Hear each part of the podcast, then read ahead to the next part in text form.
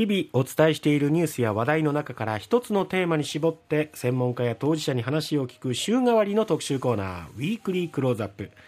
今週は2022年今年のエリアのニュースを振り返っています。今朝は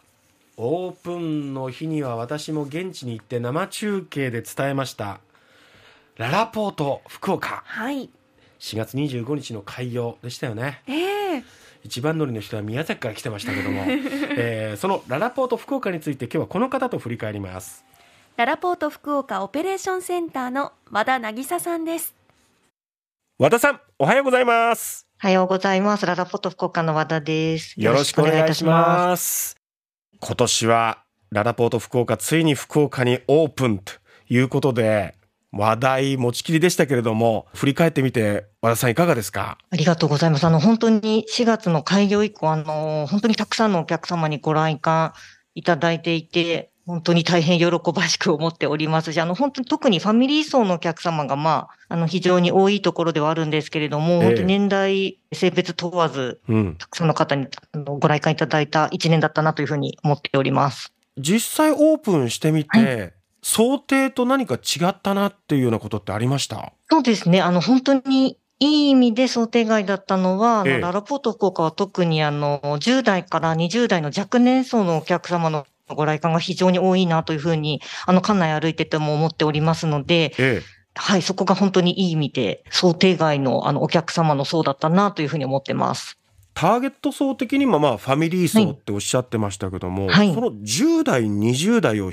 きつけられた要因って何だったと思いますか？そうですね。もともと福岡って若い方が多い街だとは思うんですけれども、あの、本当にあの、ショッピングだけではなくて、あうん。の、フードコートなどのグルメだったりですとか、まあ、映画館とか含めてエンターテインメントに特化した、あの、本当に総合的な施設だと思ってますので、まあ、そういったところで館内でお楽しみいただける場所を多くご提供できたところも要因の一つかなと思ってます。うんそして、まあ、10月からは全国旅行支援もスタートしたりはい。水際対策も緩和されたりっていうことで、はい県外あるいは海外からのお客さんも増えたんじゃないのかなと予想するんですが実際のところどうでした？本当にあのおっしゃる通りで非常にインバウンドの方ですとか、あのええ。遠方の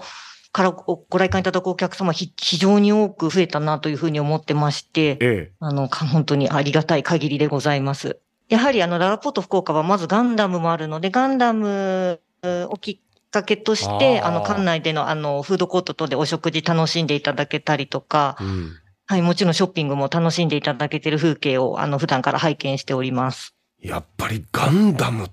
の効果って大きいんですね。そうですね。お問い合わせなどは、あの、非常にええ今も多くいただいてます。遠方からということで県外の方もたくさんいらっしゃってるということですけれども、はい一方でララポート福岡は地域とのつながりっていうのもすごく大事にされてますよね。そうですね。あの、本当に地域の皆様に本当に愛される施設を目指しているというところもありまして、館内にある4階のあのスポーツパークでは近隣の中学校の皆様の部活動の拠点としても、あの練習場所としてご利用いただいたりもしてますので、ええ、今後もそこは、はい、あの、引き続き、あの、地域の皆様とのつながりを大切にしていきたいと思っておりますね。オープンの時にそれが話題になってたんですけど、実際に今も地域のその中学生たちが練習してるんですか？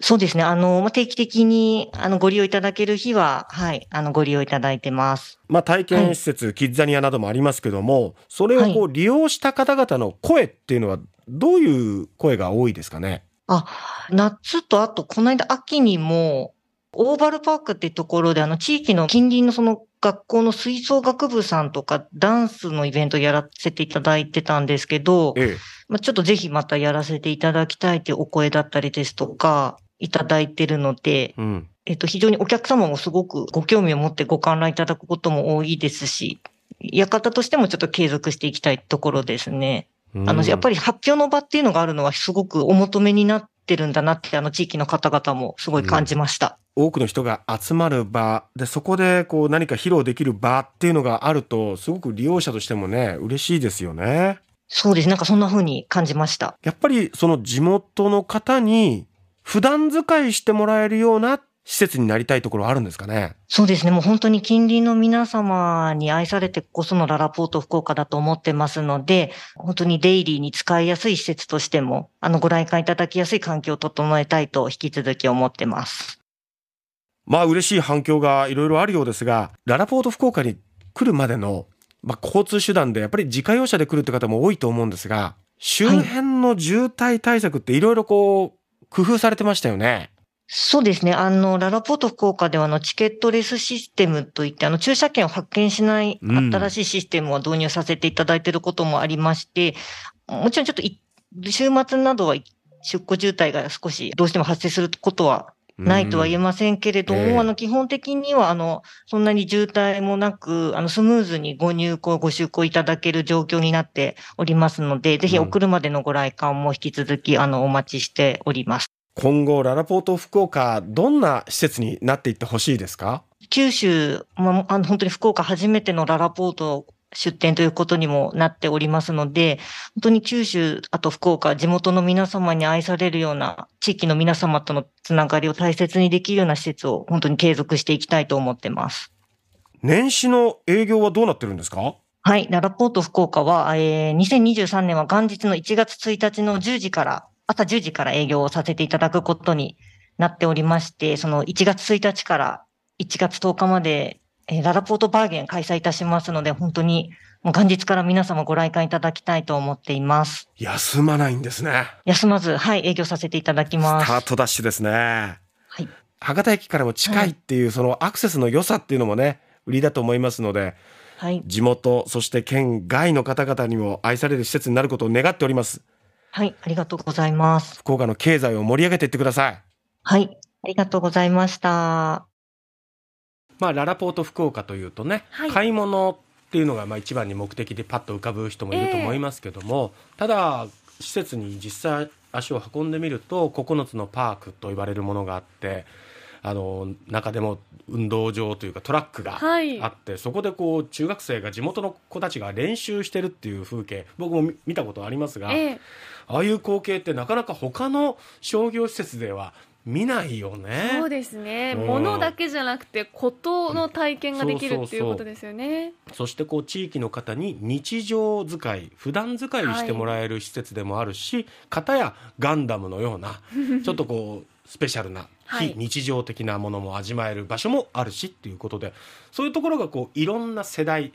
えー、そして県内地元だけじゃなくて県外とか海外の人を引きつける幅広い世代を引きつけることのできる、まあ、施設としてオープンできたのかなと思いますよね。えー、さらなるまだ飛躍を遂げることでしょうから見守っていきたいなと思います。さあ今日はですね、え、そうだ、ちなみにガンダムががね、冬季限定イルミネーションを今やってるそうですよ。お点灯時間は、えー、夕方5時から夜の9時30分まで来年の2月19日まで冬季限定イルミネーション開催中ということです。えー今日はララポート福岡オペレーションセンター和田渚さんに話を聞きました